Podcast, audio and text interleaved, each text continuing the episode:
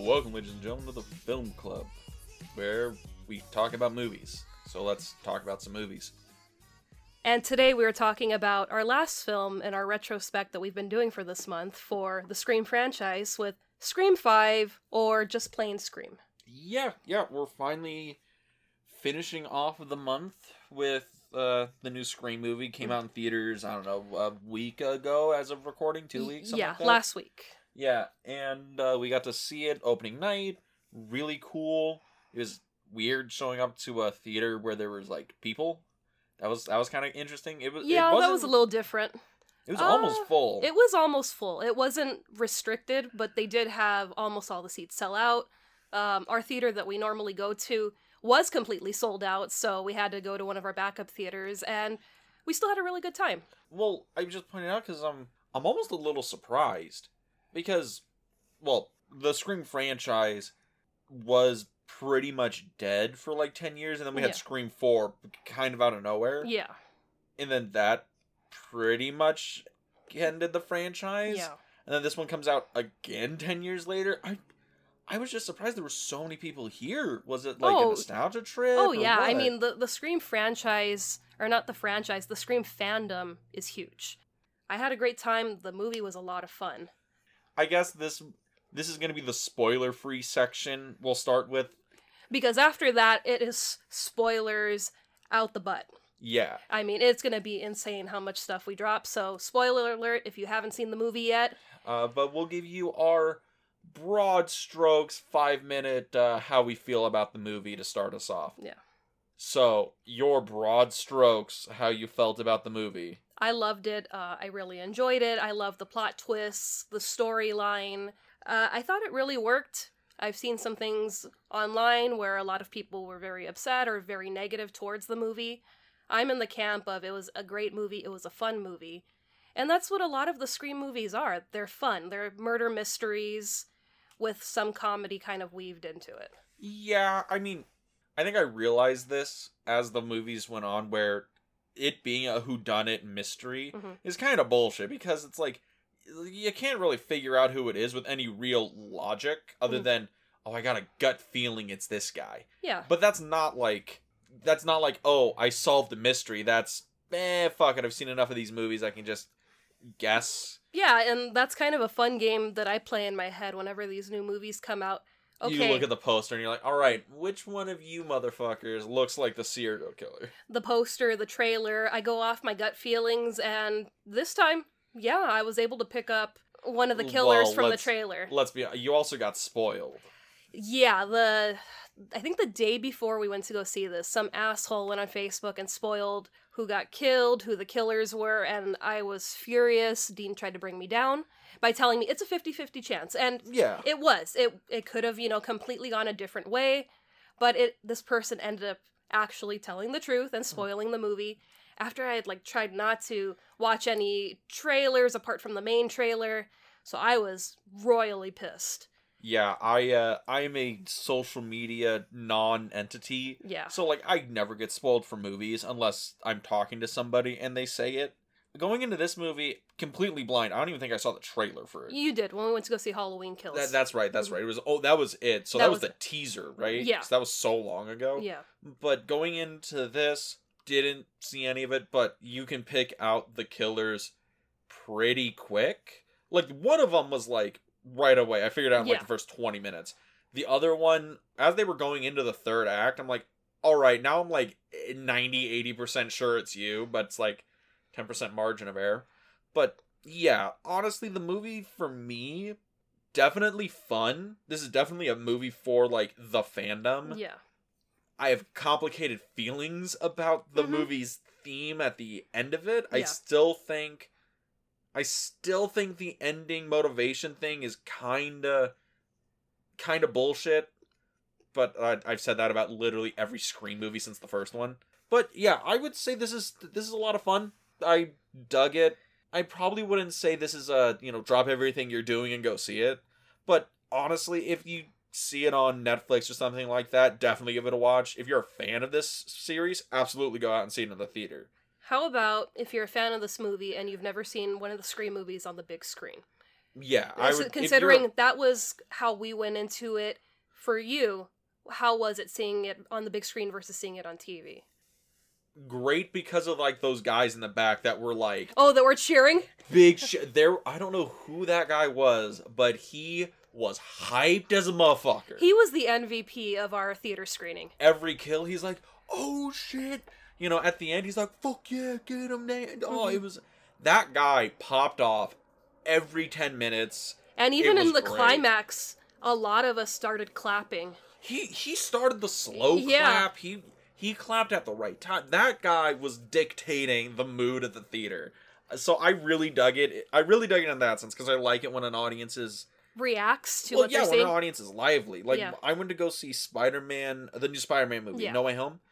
Oh, it was great because everybody in that theater was was game. Yeah.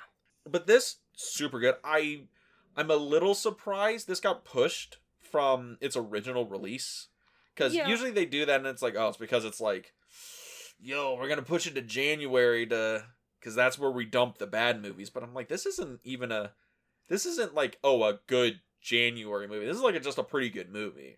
I They- mean, I, for me, I think it's a great movie. I can see why they didn't keep it in December because having that go head to head with Spider Man. Well, But- if this one had to have a Spider Man, it would have bombed. It would have been pulled after two weeks because I Spider Man is still running rampant over the box office. Granted, this movie's debut actually broke Spider Man's stranglehold. Yeah, it broke the hold, and I mean, it kind of broke our traditions of January because January is usually a, a very slow movie month. Usually, it's where they dump the shitty movies. And this one just kind of blew up the box office, and it's just like, you know, go scream, go horror movies, you know, for people that are like, oh no, horror movies, you know, they don't have any substance. It's like, no, I I feel as a culture we have moved past that point. All right, but still, there's a few, just a few out there. we're just Boo's trying to weed them out one one podcast at a time. Exactly. But um yeah, overall I think the movie has like problems, but Yeah. most of the problems with it are like okay, the movie's a little fat. It's Yeah, a little big. It's, Yeah, there's stuff that could be trimmed from it. Um, That's one thing I could tell we don't have Wes Craven for this because mhm. you can say a lot about Wes Craven as a director, but there's no fat in his movies. no, They just go. He it's very clean. very clean, very quick. Everything on screen is for a reason, and it's like he's not putting like long, fatty dialogue sequences that don't really go anywhere. There's some of that shit in this movie, and also I think this movie winks and nods at the camera a little too much. They're a little bit. I, I thought it was funny. It wasn't like Scream 4's level of pure self parody, but it was like real close. We get it. You're in a Scream movie, but can you calm the fuck down and go back to like telling this telling a story? No, I But, think everyone was just know. so excited. We're back in it.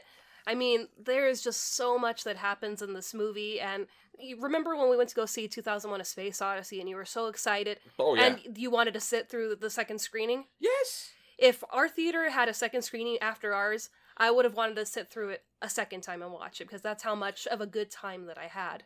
Yeah, I mean, again, this movie it's like tailor made for die-hard fans. Yeah. You know, commendable. I think I think you you are a okay, so you're a Scream stan, right? That am I Uh, using the lingo right from the young kids? I'm a hardcore fan. I, I don't think I'd call myself a stan. If you forgive Scream 3, then you're a stan. I will watch it when I'm marathoning, but I don't set out. You know what? I haven't watched Scream 3 in a long time. I'm just gonna go and sit down and watch that again.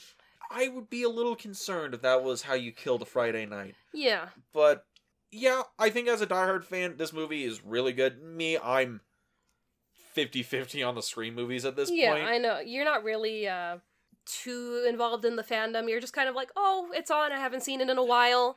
I like the first one. Yeah. The second one's fun. The third one's pretty bad, and the fourth one's mediocre to good in parts. But this one, I'm like, no, no, this is eh, this is about on par with like Scream Two. hmm You know, I think it's better than four. Yeah. So yeah, I would say give this a watch. I would recommend it. But that's our spoiler free. We're about to get into the spoiler section. Oh boy. So if you haven't seen Scream 5 yet, pause this, go watch it, and come rushing back to listen to this because man, it is about to get all spoiler friendly up in here. Uh, so yeah, let's get into that section. Oh Um, man, I think we should start from the beginning. Yeah, because there's a uh, few things in the beginning that are really cool, and then there's some setups where with one of the characters that I think is raging bullshit. And we have something that has not happened in the past four movies happen in this movie. There's no opening kill in this movie. Which is a bait and switch. I was so surprised. I really thought we were going to get it because that's how every Scream movie starts. They set it up that it's the same way that Casey Becker dies in Scream, the original movie. Yeah. And no, she survives. Yeah, okay, because the opening sequence of the movie is well done. I, Yes. I, I did I did like it. I think it's better than it's better than three, better than two. I think it. I think four might be my favorite just because of how weird and meta it is. And because it's a movie within another movie within another movie. It's a taco within a taco. But this one it's very like, Lynchian for you.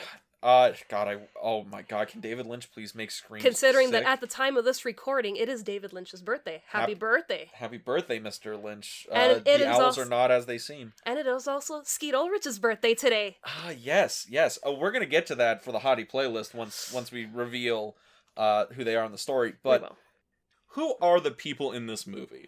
Yeah, so in our opening non kill scene, we have Tara, who is home alone, Mhm. and the killer is calling her and you know let's play a game and we've got all the trivia lessons or not trivia trivia questions.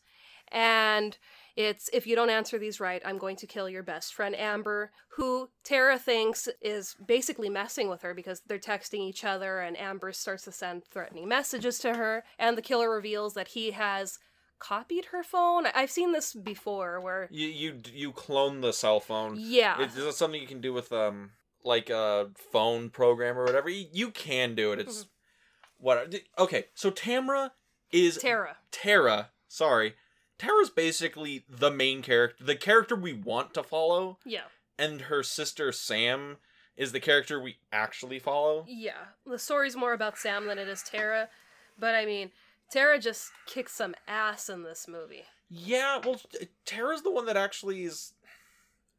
I do not want to besmirch Melissa Barrera, but uh, Jenna Ortega, who plays, or no, Jenna Ortega plays Oh, Tara, Yeah, st- steals the steals the show whenever Yeah. they're in a scene together.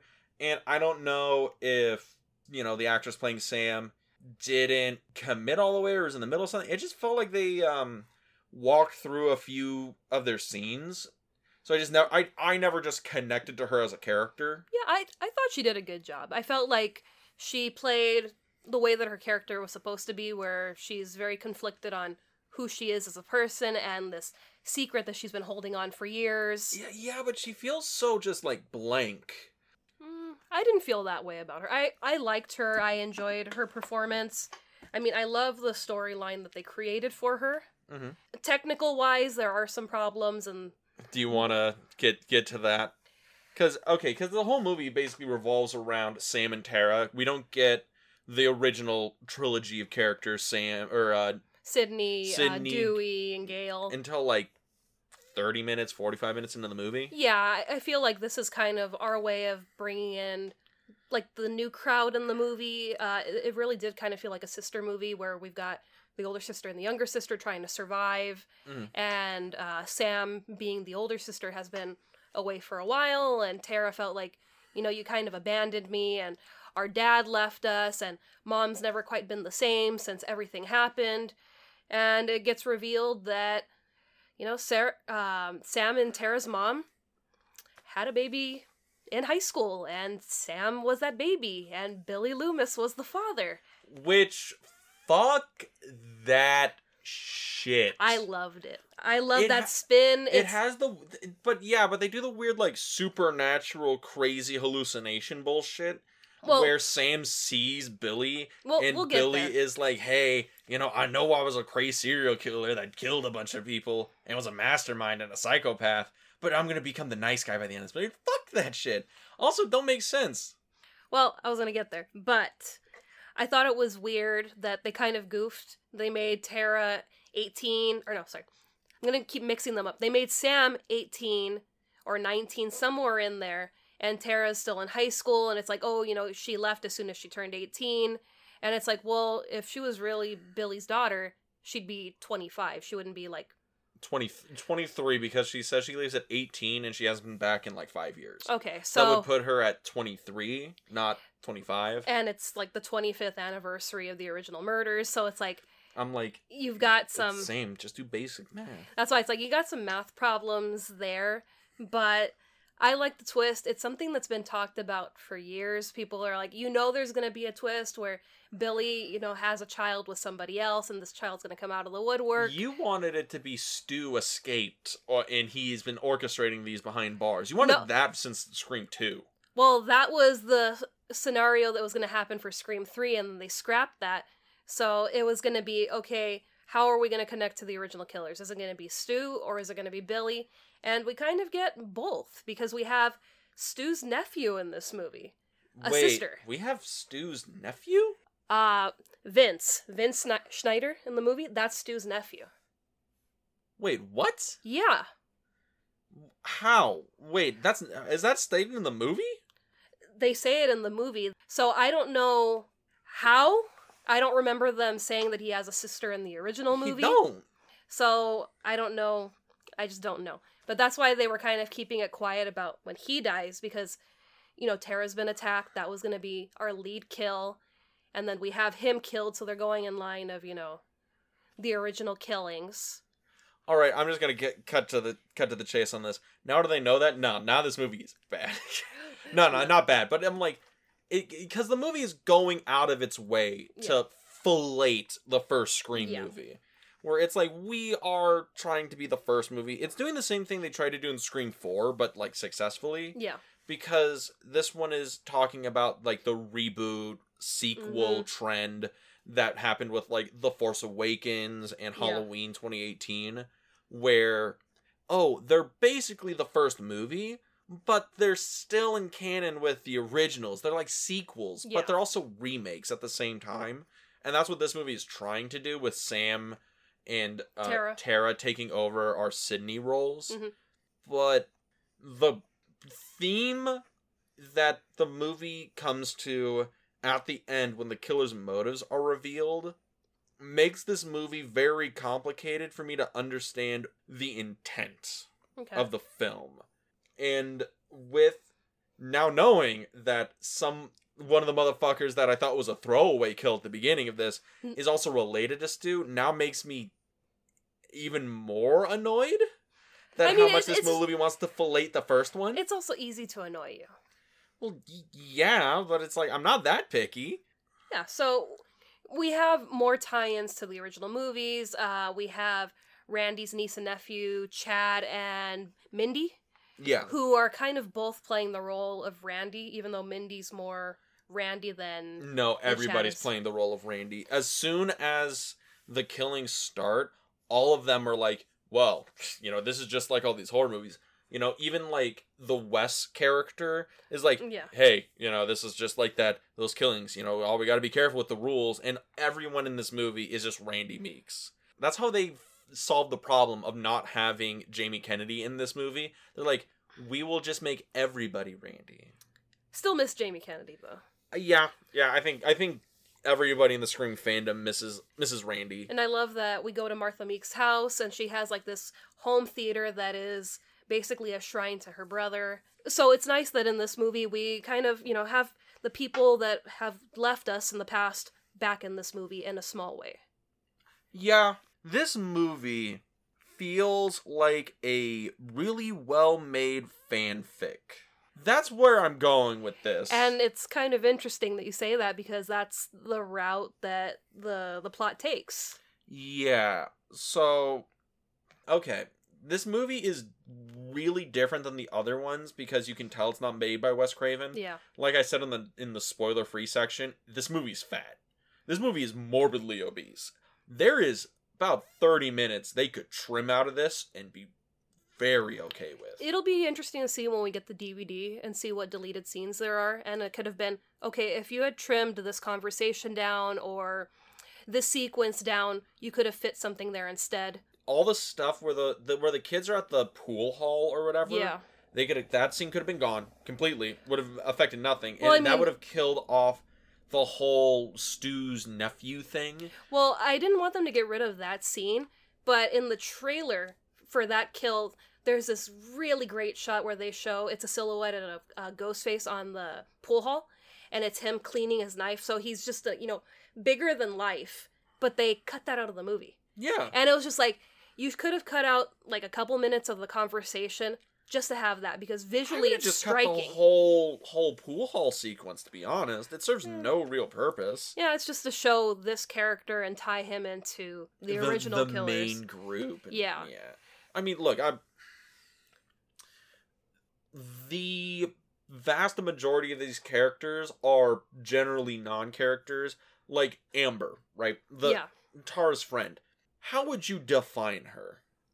In in few words.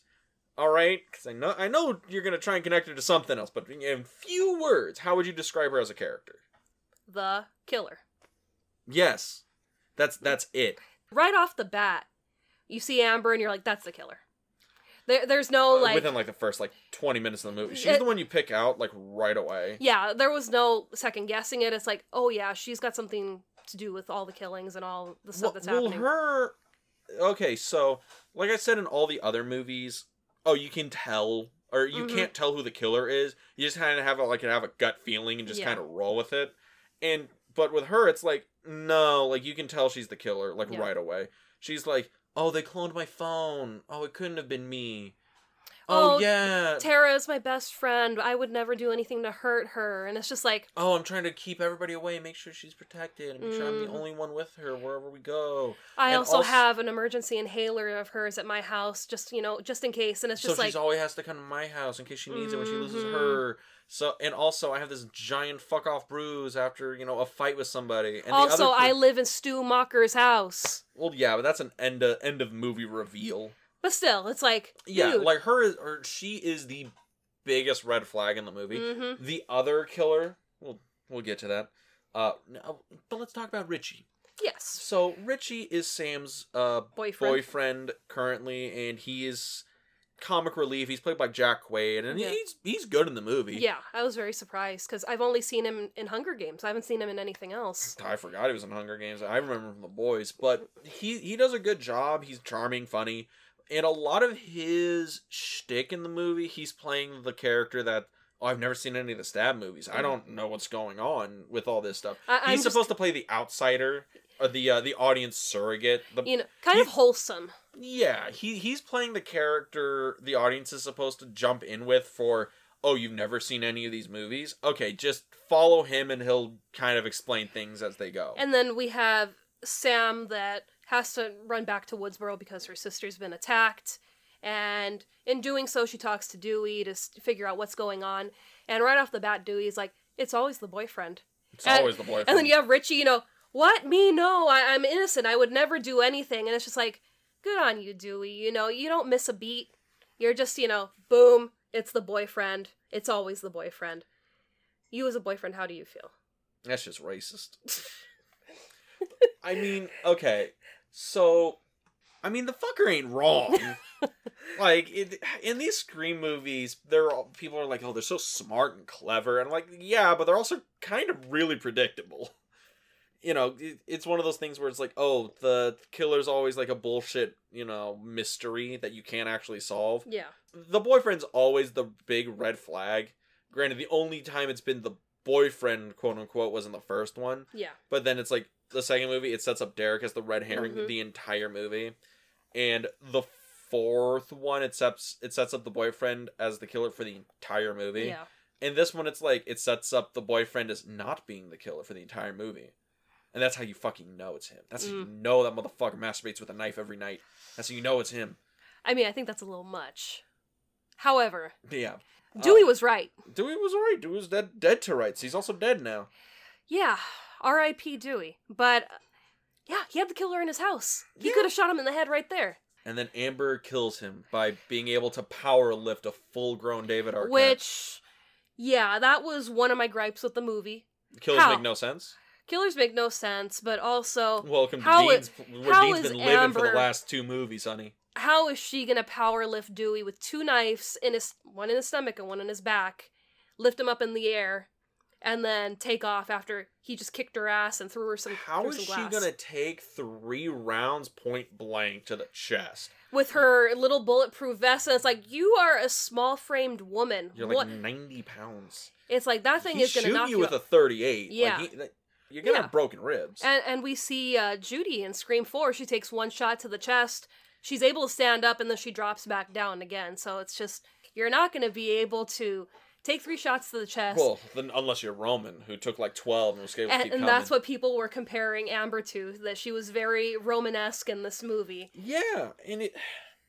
okay, so uh, yeah, we got the killers in this movie. Ugh, these fucking killers. Oh god. Okay, you know what? Let's just cut to the chase and just talk about the fucking movie All right, so because we got through most of the characters. so I'm sorry mo- if I sound so fucking defeated, but as we go on, like, Jesus Christ, this movie's worse than I no, thought it was. it's not worse. So this movie to change it up because Scream 2 is when we get our, you know, real shock when we lose Randy.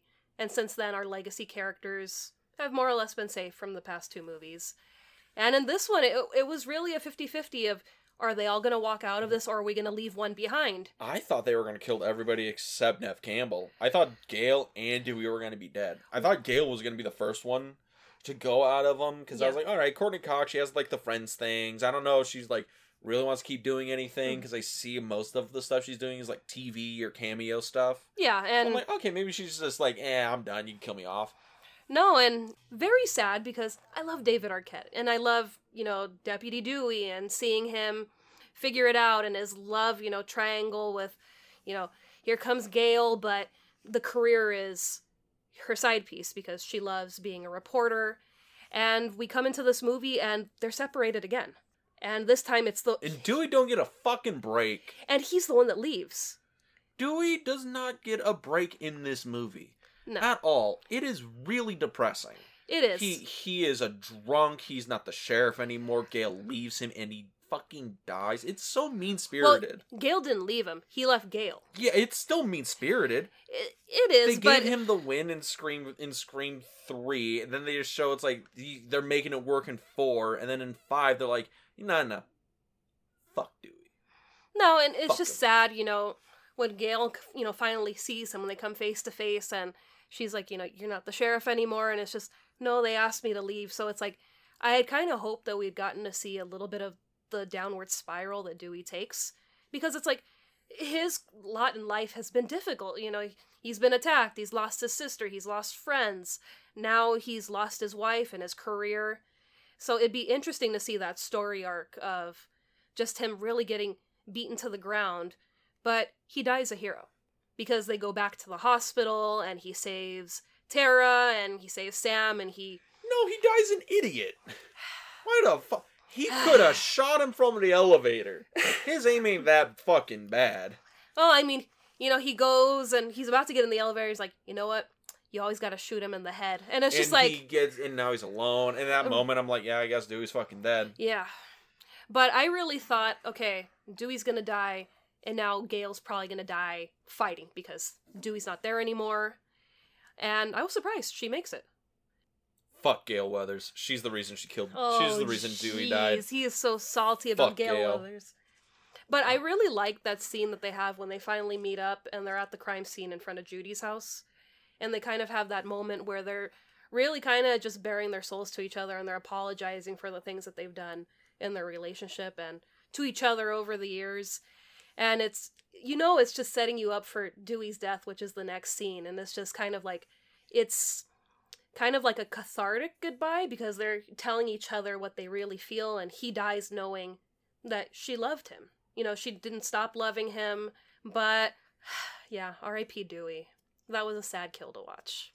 Yeah, yeah. It's um really sucks. David Arquette died. Eh, I guess I like I like Dewey, and also he was like the nicer, more redeemable character. Yeah. Because I feel Gale is a is a um a uh, uh attention seeking cunt for ninety percent of the series. eh, maybe like the first two movies.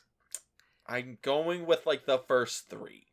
Eh. Actually, like three and a half. I'm also I'm- biased I'm, because Gale Weathers. I'm going rogue. You know, you love that line. No, I don't. It's so cringe. but I'm really biased because I really like Courteney Cox. no, I think Courteney Cox is a So- fine actress. It's just Gale Weathers is a character. I'm like, why, Dewey? Why? But I love that we see after Dewey dies that she is just so distraught and she is not the Gale Weathers that we know that, you know, she's out there to get the story. She's going to do whatever she can to accomplish what she needs to accomplish. She is just a shell of a woman and she calls Sydney for help. Why does Sydney come back? Every Well, time she I mean- comes back, she knows she's gonna get stabbed. And that's what we get when Dewey calls her to tell her, hey, it's happening again. You do not step foot over here. And she agrees. Sydney has children. She's married now. She's got a gun. That was like one of the funniest lines of the movie. I'm Sydney fucking Prescott. Of course I have a gun. Oh, the meme. Oh, so, so many good memes in this movie. But Sydney comes back after Dewey's death. Uh, she is reu- reunited with Gale, but she also meets Sam in that same scene. Wait, which one's Sam? Fuck. Oh, Sam no, that's Bill- the main character. Sam is Billy's daughter. Fuck that, by the way. Which I Um, wasn't sure how Sydney was going to act when she met Sam because Because her father's the fucking serial killer that killed all her friends. That that that one. and took her virginity. That fucking guy. That guy. I mean, I really thought, you know, Sydney was going to come in and kind of be like, you know, whoa, this is too much of a trip. I don't know why she came back. Well, There's she no reason. Well, she came back for Gale Why? because Gale was grieving No, Gale came. Why did Gale come back? because her producer sent her there. Fucking. Sydney should have been like, Gale, fuck y'all. I'm out. I got two kids. I know. I got a gun. I- I'm going home. I know it, but Sydney comes back for Gale, and yeah, I was really surprised that she was very understanding, understanding and calm towards Sam. I don't know why that's surprising. Because I thought she would have, you know, kind of tripped out, like, whoa, you know, I didn't know that he had a, a child with somebody else that I went to high school with, which we don't know who this mystery person is. They're the Martha mo- Meeks. oh She's been god. living a double life this whole oh, time. Oh my god, that would be a trip. But we have Sydney back, and she kind of, you know, tells Sam, hey, if you need to talk, I've gone through all of this. I'm here if you need to talk. It's like final girl to final girl. I got your back. And Sam does something that Sydney should do and says, I don't give a fuck. I'm getting fuck out of here. And they fucking leave. Yeah. And they're leaving the movie, and it's like, we're about to hit the third act. And then Inhaler plot point comes in. Deus Also- Ex Inhaler. Also, I love that we finally have a character in a movie that needs an inhaler as two asthmatic people. I don't give a fuck. It's the dumbest bullshit in this entire movie. Hey, hey, inhaler's important. No, no, no, so no. it was nice to have I that don't- kind of voiced out there. The caveat to get them to the house for the third But act. that was so simplistic. It's a simple thing. You move this little piece. Now she's forced to go to Amber's house. Okay, okay. I'm gonna. we- We told everybody, right? Like Richie is the the fucking killer. Right? Yeah. Okay. So I'm gonna run this back at you. I'm Richie, right? I hope not. Okay. We're driving. It's cool. Hey, uh, I lost my inhaler. Like we need to go and you know pick it up. Blah blah Mhm. blah. Uh, no, we ain't gonna fucking do that. No, we're gonna keep driving through the night. We're gonna get the fuck out of here. And she's like, "No, I need it. Look, it's at Amber's house. We can stop there." It's like, "I don't want to go to the house. Like that's murder mystery 101. Never, never go to the party house." What if Tara was like, "You know what, Richie? You're right. Let's keep going." Then he what does would he have fucked his whole plan. Exactly. He's even like, "I can't believe that worked." Mm-hmm. Richie Yeah. is intentionally trying to fuck his own plot. Mm-hmm. Bullshit. All right. It is what it is. And then we get to the house. Also, I'm sorry we kind of just glossed over the whole second act. It's a slasher movie. People fucking die. Now we're in the third act where things get interesting because these killers now make things really complicated. So Amber caps a bitch. Well, also, the reason why there's a party happening at Amber's house is it was supposed to be a wake for Wes, but it's a full on rager. Yeah, People are getting drunk, they're having, you know, a good time, and it's just like, it's symbolic. This movie is a wake for Wes Craven. Yes. It's dedicated to Wes Craven. Yes. That's the point of it. yeah, so we're back at the murder house. All the kids are there. We have Mindy Meeks dressed up like her uncle, basically, and they're watching the original Stab movie. Also, you were loving the original Stab with original Randy, and you were hoping that he was going to get residuals. I was so weirded out because it's like we never seen anything other than the opening for like those stab movie Mhm. callbacks, and I'm like, wait, there's a Randy character. We've never seen a Randy in this movie. No, What the fuck? I It know. just weirded me out. It's a But- trip. But yeah, so she's watching that. People get kicked out when Richie shows up, and they're like, "Oh, you know, uh, Tara is uh, being a, being chased by the killer," and Amber's like, "All right, everybody, get out so I can murder everybody. I mean, ultimately, leave." it's you know if you haven't caught on that he's one of the killers at the point where he's kicking people out of the party and he's like i'm saving your life i'm saving your life i'm and like yeah he is because you are not one of the many bodies here that he could just slash through and him i was able to tell from the trailer I'm like yeah Oh, that- you're full of shit. No, you are full nope, of shit. nope you my are full my of. radar told have- me he was one of the killers She's completely full of shit. Mm. She does this for every murder mystery we go to, where sh you know we're watching it, and we're and I'm like, "Oh, boo, who who do you think it is?" And she's like, "Oh, I absolutely know who it is." And I'm like, "Tell me, I won't tell you.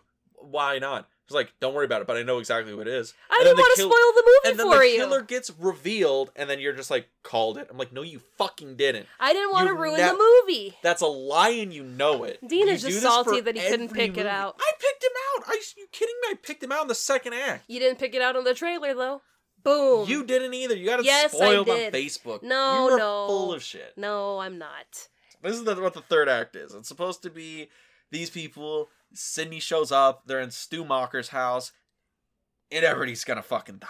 That's the third act. It's And- gonna they're Richie and Amber are right in the plot and because they met on the four chans. Sydney and Gale show up because Sydney's like, you know what? I know something bad's gonna go down. So she tracks their car. So it's just like Sydney's getting in it too. She's like, yeah, I pulled a Gale. We could just follow them. Oh shit, they're going up to Stu's old house. You know, some serious shit is gonna go down. And it does. Yes. And we have our core group of new friends that kind of start to turn on each other. Like Chad turns on his girlfriend Liv because she's like, let's go upstairs, let's fool around. And he's like, you know, that's know, how you get fucking killed in these bitch. He's I like, ain't look. doing it. He's like, look. I've- That that's how my uncle got got, and I kind of like. I, I believe you're not the killer, but there's still like five percent that believes that you might be. So Also, I'm gonna tell you this right now. That's the most unrealistic portrayal of a teenage boy I've ever seen in my life. I don't give a fuck. If she would, she could have been like, "Hey, you want to go upstairs in the dark room with the knives and all the the robes? Also, I have this ghost face mask, you know. But you want to go up there and have me suck your cock?" He would have been like, "Yeah, bitch, let's fucking go." This is the Most unrealistic portrayal of a teenage boy I've ever seen in my life. So Dean saying that he would not survive a horror movie. If I uh, okay, Dean as twenty something year old adult, no, I would absolutely survive a horror movie. Dean as sixteen year old raging hormones, fuck no, hell to the no. I would be myrtleized. So so sad. So But- so would you. No, I would survive. Like if Skeet Ulrich came on to you at seventeen, It would be very difficult, but I would that's still some survive. Bullshit. Bullshit. So, yeah. So we start to see the friends turn on each other. Yeah, we have Chad and Liv's whole thing. and that is a way to get them out of the house.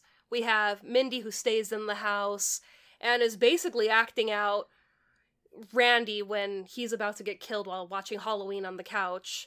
But this time she's kind of like, well, yeah, I remember this part in the movie. Turns around, there's Ghostface, and she has her own altercation in the living room with Ghostface. Yeah.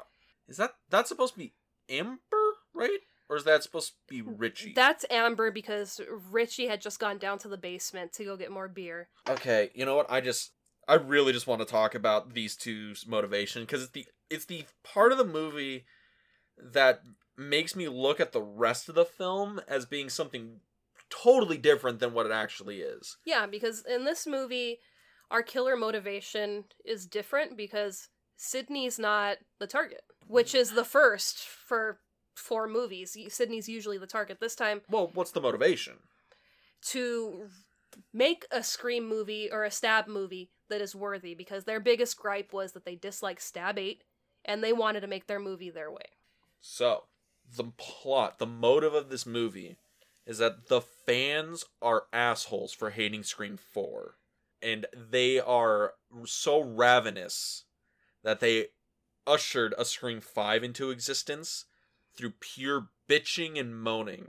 And now we're going to follow all the plot beats to appease you ravenous idiots So this movie is both insulting its fans while also being probably one of the best love letters to the Scream franchise. Yeah, I could see it being kind of like a two sided coin where it's a love letter, but it's also kind of a slap in the face to the fans that are never satisfied. Because when I was reading the stuff for Scream 5, I mean, there were so many people that were just like, oh my god, this is, you know, pure garbage. I love Scream 3 and Bob. And it's just like, whoa, whoa, whoa, whoa, whoa. We got some issues there. It's one of those things where watching the movie, because but we've been over this. Yeah. I am not a massive like I watch every Scream movie every year. It's my Halloween tradition. Again, so going into this being a non diehard Scream fan, I mm. mean I've watched all the movies up to this point. Now Yeah. I've watched all of them. Yeah. So oh, I'm getting the references. I've seen you know all the cool like nods and callbacks. But at the end of the day, I'm like, okay, like I don't, I don't really care. It's cool. It's a movie. It's a movie, but um, yeah. Well, that's the thing. I'm watching it as like, okay, this is a movie. Does this work on its own? Which you can argue it doesn't, but then the movie does the clever thing. We're doing this shit on purpose. The reason this movie is basically a 90% callback is because that's the point. And now that makes me appreciate the movie because the point of it is to criticize the fandom. The toxic fandom. Yeah i would i would almost argue that it's it's looking at the entirety of like this this culture of fandom. Okay this is where we're going to get into the interesting thing because it's criticizing like star wars fandom. It's mm-hmm. criticizing horror world fandom you know the, the, the halloween fans the, the fucking scream fans. It's criticizing all those fandoms where it's like hey we're gonna like appease the fans by making films that are just one for ones of the originals, but we're gonna update them with like more, you know, newer characters, but we're gonna have the legacy characters in. It's the whole Force Awakens thing, right? Mhm. Where people's biggest argument was it's just a new hope, but with a new skin mod on it. Where, yeah, but it was, you know, entertaining movie. Yeah. But this movie is like, no, we're gonna be exactly that movie, but at the end of it, when the kills reveal what they are and like their motivations, their reasoning, Their monologues. their whole yes, their killer monologues. You have to have one of these in every fucking movie. Mhm. Then it's like, no, it's on purpose. Fuck you, movie. I was gonna, I was gonna be kind of pissy about this shit, and then that happened. I'm like, I don't like Amber being the killer, but fuck you, that was clever. Yeah, I mean, I, I thought it was really clever because it's it's interesting to see that it's these two people that met on what do they say they met on 4chan or uh, 4chan or Reddit? They couldn't say Reddit. Like I, I noticed that they said, "Oh, we met on 4chan," and, and also um, uh, uh, read it or something like that. It, Mm. it wasn't Reddit because Yeah. I'm pretty sure Reddit didn't give them like the rights to say it, but 4chan don't give a fuck. Yeah, so it's interesting to see that spin because again, they're going along with the times. You know, uh, Scream Four was live streaming and the internet, and this is kind of like fandom, and it, it makes sense. Yeah, it's just. I guess, I guess here's here's my thing. So you're again diehard Scream fan. Yes, Like you can appreciate all the movies. Oh, you yeah. don't have to you don't have to like the third one, but you appreciate all. I do. them. Yeah, so this like do you look at it as a from the fan perspective yeah we get it like some people are kind of toxic like you can't, you're being kind of dicks no, do you think that you don't think the movie's being No, mean to I- the fans at all No, I, I didn't see it that way. I mean, I've seen toxic stuff from a lot of different fandoms, and it's like, yeah, you know, sometimes you need to kind of like put that person in check. You know, hey, this is just a movie. I can love it. I can wear the merchandise. I could buy things. I could watch it a million times. It's still just a movie. And I can appreciate it. I can appreciate the art and the character performances but it's not gonna you know drive me nuts if they don't do the movie the way that i imagined it in my head. Uh, that's kind of why i backed out of the star wars franchise yeah and even that got really toxic too. That's why i thought it was a clever angle to take in this movie and also funny because people got pissed off at this movie and it's like you're kind of proving their point. Again, that's the other reason where I'm like, the ending of the movie, where or like the theme of the movie. I guess it's not like the ending, right? Yeah. The theme of the movie. I like that because it's kind of it's the whole point is like, hey, we're putting a a grotesque mirror towards like the fandom. we're commentating on it, and I'm Yeah. like, okay, that actually kind of works. Their motivations, like in universe, yeah that should don't that should don't work. like it's one of the reasons where it's like I kind of appreciated Scream 3 because it had a a a theme and extra narrative point to Mhm. to everything. Even if the movie was was shit, I appreciated it was looking at the toxicity of like Hollywood culture Yeah. and all that stuff. That's probably why Scream 4 felt so hollow. It really was didn't have like an overarching theme to it. Yeah. Scream 2 was fun. There's no real depth to Scream 2. Even the first Scream. What the, what's the overarching like thematic element of the film? It, it's like toxic relationships. Yeah. Right? Toxic relationships, um, Sydney grieving her mother. Y- yeah. and it, we don't really get a lot where of context, just that this traumatic thing has happened to her. It's the effects of grief. Yeah.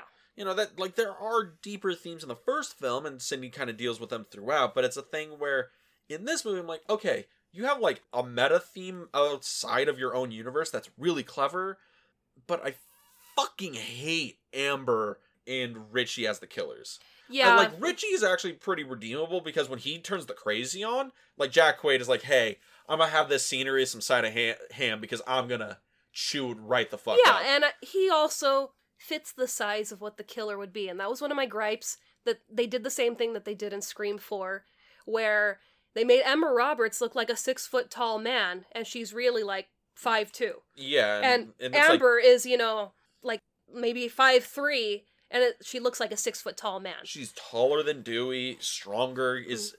physically able to overpower everybody in this Yeah. movie. So it's like that was unrealistic, and that was my gripe, along with the you know Sam's age, the math being off. It, it's small little things. I didn't really believe them to be the killers, but then again, it's also a good twist because you're not expecting them to be the killers because yeah, of the but fandom. they're so red flagged. yeah, oh, definitely red flagged. They're But so red flagged. but- See, that's the thing. Like Amber being the killer, again, pegged in the first twenty minutes, and I'm like, all right, so who's the other one? Is it Chad? Because he's the only like dude in the movie, or Richie? and Amber with you know, well, you've got bruises on your arm. You know, how did you get those? And he's just like, Football. football, and it's like you played football. I'm sure you were probably bruised up after practices and games.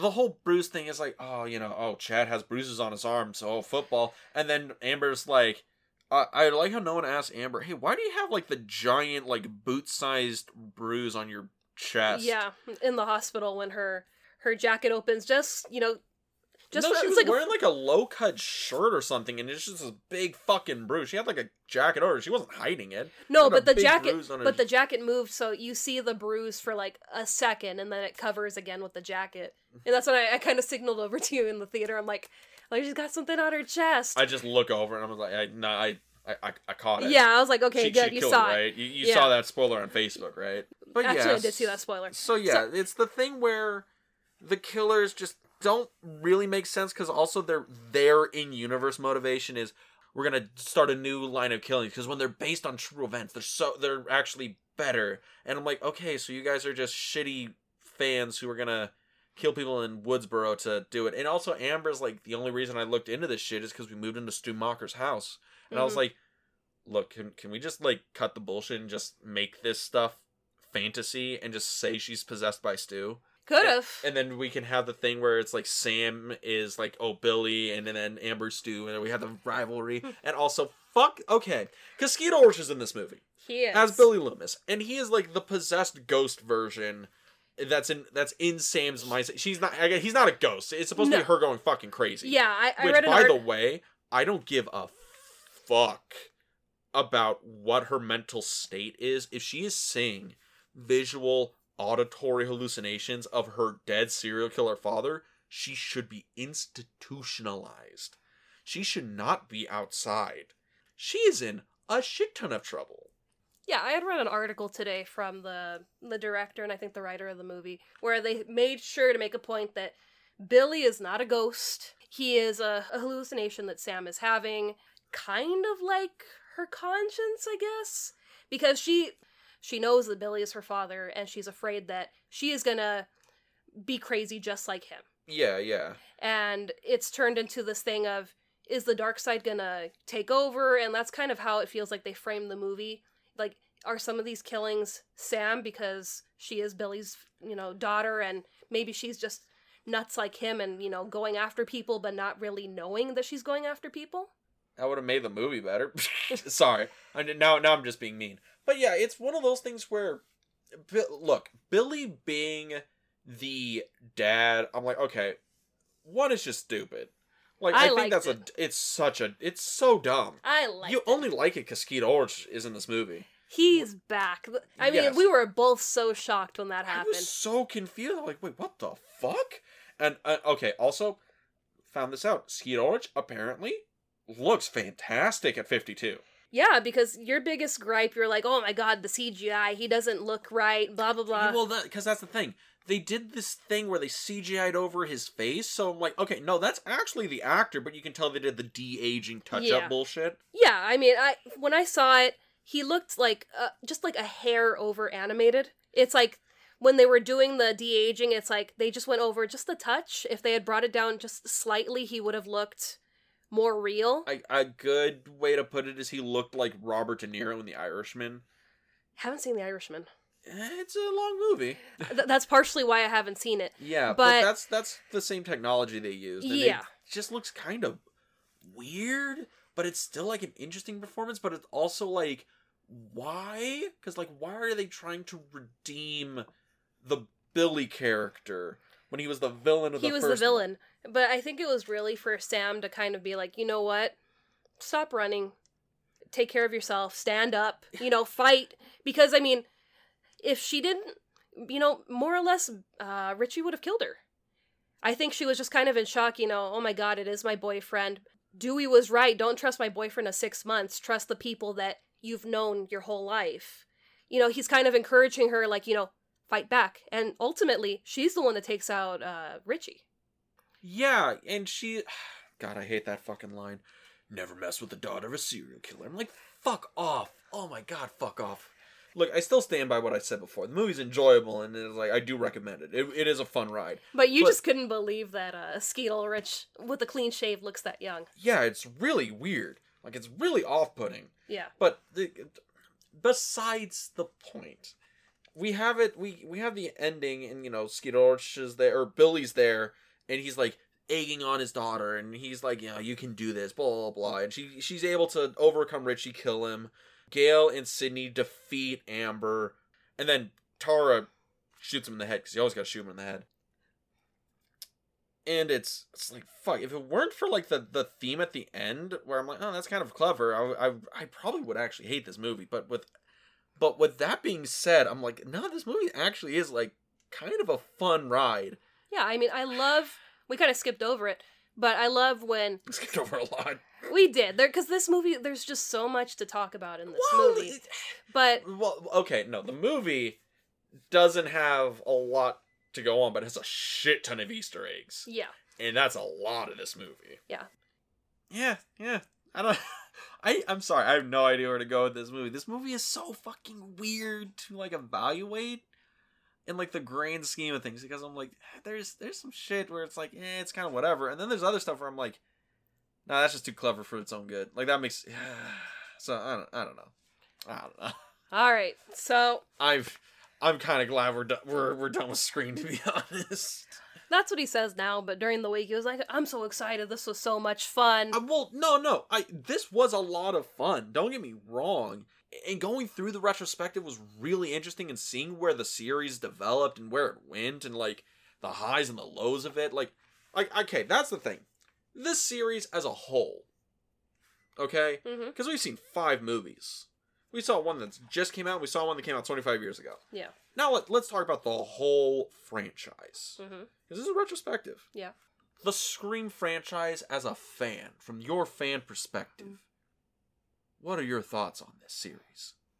It's had its highs, its lows. I think it's back up to its heights because I really love the new Scream movie. I love that so many Easter eggs were in this movie that I think it's a standalone movie where if someone were to go, they could be entertained and, you know, have the jump scares at them. But I really feel like this was a movie for the fans where you have to know from the beginning everything that's going on. And it just makes it more fun that it's going to be part of my watch list when I'm, you know, binging all the movies. Now, when you say this movie can stand alone, I would like to aggressively disagree. Because you aggressively disagree on Well, no, everything. because like let's let's be honest here. Ninety percent of the movie is is callbacks to to the older movies. Yeah, it is. You but if get some that if you only saw this movie. no, but if you're going in as someone that's never seen it, you could still be surprised and scared by the things that are happening in this I mean, movie. yeah, I guess. You That's could what be I mean by standalone. Yeah, Intrigued by it, but I think there'd be a lot of the movie where it's like this doesn't make sense. yeah. I mean, it's not going to make sense. You know, well, how is this person? You know, tangled with that person? But you They're could go like, in. Why do I care about the Dewey thing? Like, what, Yeah. what's Gale's deal? Sydney? Like, why is she so? Okay, so she was the main girl from the other movies. Yeah, but I mean, and it's screams of needing the sequel. that it's entertaining enough to sit through it and be surprised by the kills and be surprised by the reasoning in the end for the killings. Yeah, I I do think the biggest plus I give this movie is is in like that the theme, the ending, how how the movie kind of how the theme kind of just ties the movie together. Yeah.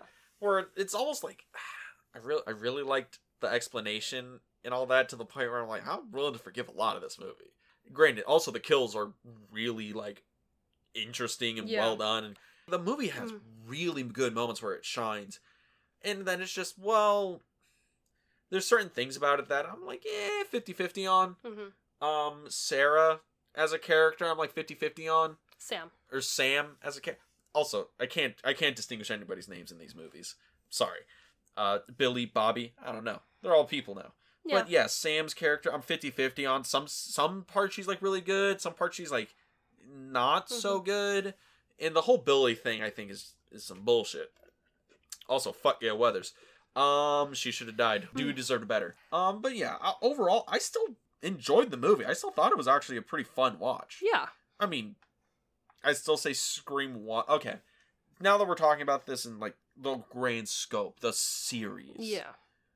I think the series as a whole is pretty good, but it is a a series of diminishing returns. It's the whole point is it's a meta meta joke. hmm We're gonna redo the slash. We're talking about slash movies, and it's a meta thing, and it's every movie. That's that's the shtick.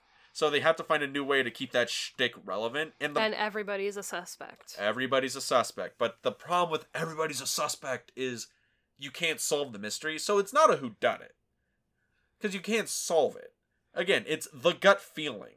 And your gut feeling's not evidence. Like you feel good when you're watching like, I don't know, the uh Murder on the Orient Express and you're trying to figure out like who the Mhm. killer is because there's evidence in the movie and you can put it all together if you really try. Yeah.